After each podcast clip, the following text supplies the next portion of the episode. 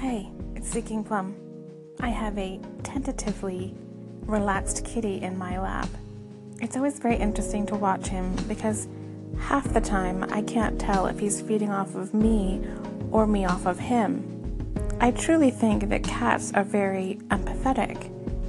He could sit here for hours and be comfortable while I'm talking to you, but if I sit here and I'm watching the television and I get angry and I start ranting, he will be off very quickly and run away. When he starts getting agitated and irritated and acting out, I have to ask myself, is there something is there something up with him or am I causing him to act this way? I'm not here to ramble at you about my cat. I'm actually here to talk about empathy. So, I read an article back in June, and there were a couple of quotes that have stuck with me since. It was by John DeVore and called On Politeness. I'll include a link in the show notes, but just for reference, this is a members only article on medium.com, so it's paid access. It's a good read if you do have access. The two quotes that stuck with me were Empathy is the enemy of power, power fears understanding. And the other is again in reference to empathy. He says, It is a skill that requires imagination and humility and compassion he teaches us a simple lesson. We all suffer. I think empathy has really become a, a buzzword lately. It almost has lost meaning. It's what got me thinking about this. So, when DeVore breaks it down into these three components imagination, humility, and comp- compassion well, then I started thinking about those three things.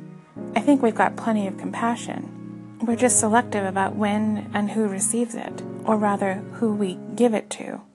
I think imagination is still alive and well. We may struggle in that department because we're not often encouraged or expected to use it, to stretch it, or to foster it, but we still have it.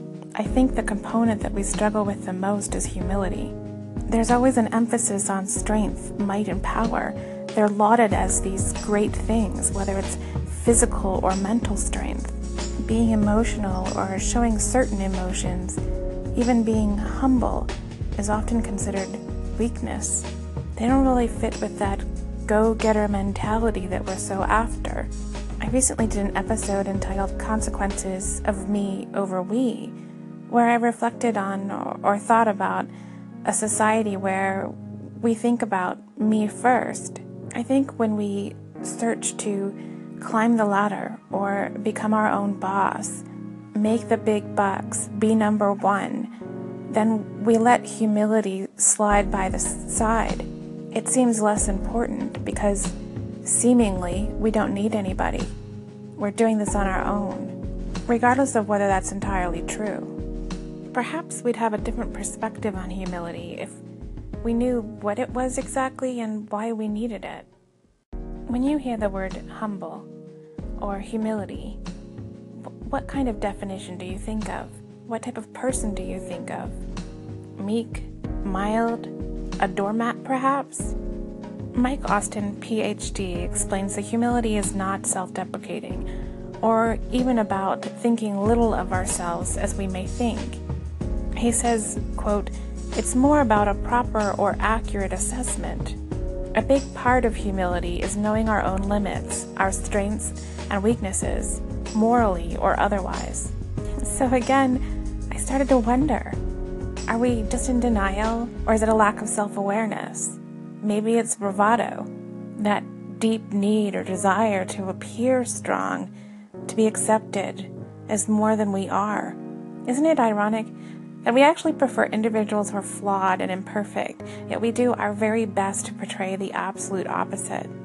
We hunger for authenticity and pump out the inauthentic.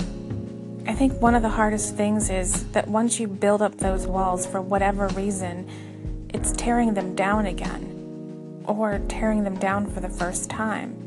But when we do this, and we challenge ourselves this way, we allow ourselves to fail, to make mistakes in front of others, and to be wrong. It makes the next stumble a little less difficult and getting back up more empowering. I don't know about you, but when I see that, I'm encouraged and I'm often inspired People may outwardly scoff at first, but they wish they were so bold. But sometimes, oftentimes, we're too enslaved to expectations or shoulds and shouldn'ts. Do you think that maybe humility encourages collaboration or m- makes it more possible? If we're accurately assessing ourselves, that maybe we will see others more clearly, so we can draw on each other's strengths and fill in the gaps where there are weaknesses. I think that whether we're leading or in a group, that humility has a very uh, critical role in our lives, a foundational one. I'm just thinking about all the different ways that humility could help us progress in life, be better people, and even help others in society. I mean, we've talked about leading and collaborating and empathy. This is probably a part of both leading and collaborating, but I think in lifting up and supporting others who can do do the job better than we can not as a put down to ourselves, but because they can do it better and it helps us all move forward. But as they can do that job better, we can do something else better. Going back to the quote, Devore's quote, I think that he succinctly came up with a, a rough equation of sorts for empathy. I don't know that I'd actually break it down into percentages or anything of that sort, but imagination, humility, and compassion I think this really, really well lays out what empathy is. We choose who and, and when and where we're going to be compassionate. And we do the same with imagination.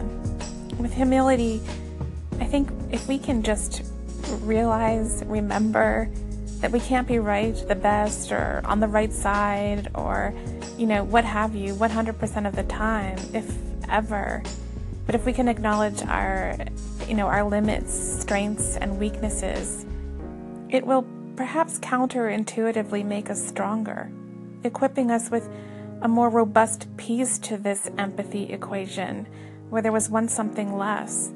If, like me, you are now looking for ways to build or improve your humility, there's a link in the show notes to seven traits humble people have mastered that allow them to live accomplished, fulfilled, and happy lives. It has some really good stuff in there, and it includes more um, quotes and things said by uh, Mike Austin. To wrap up, I think I will share a quote with you by Ernest Hemingway. He says, There is nothing noble in being superior to your fellow man. True nobility is being superior to your former self. Thank you for listening, and I hope you are having a fabulous day.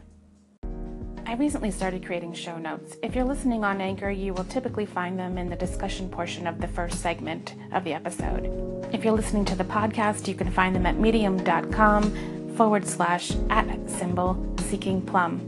This is where you'll find a brief description of the episode, as well as any information I may have mentioned, whether it's a book title, uh, some tweets, or uh, an article. If you have any questions, as always, feel free to let me know, whether that's in the discussion on Anchor or in the comments on Medium.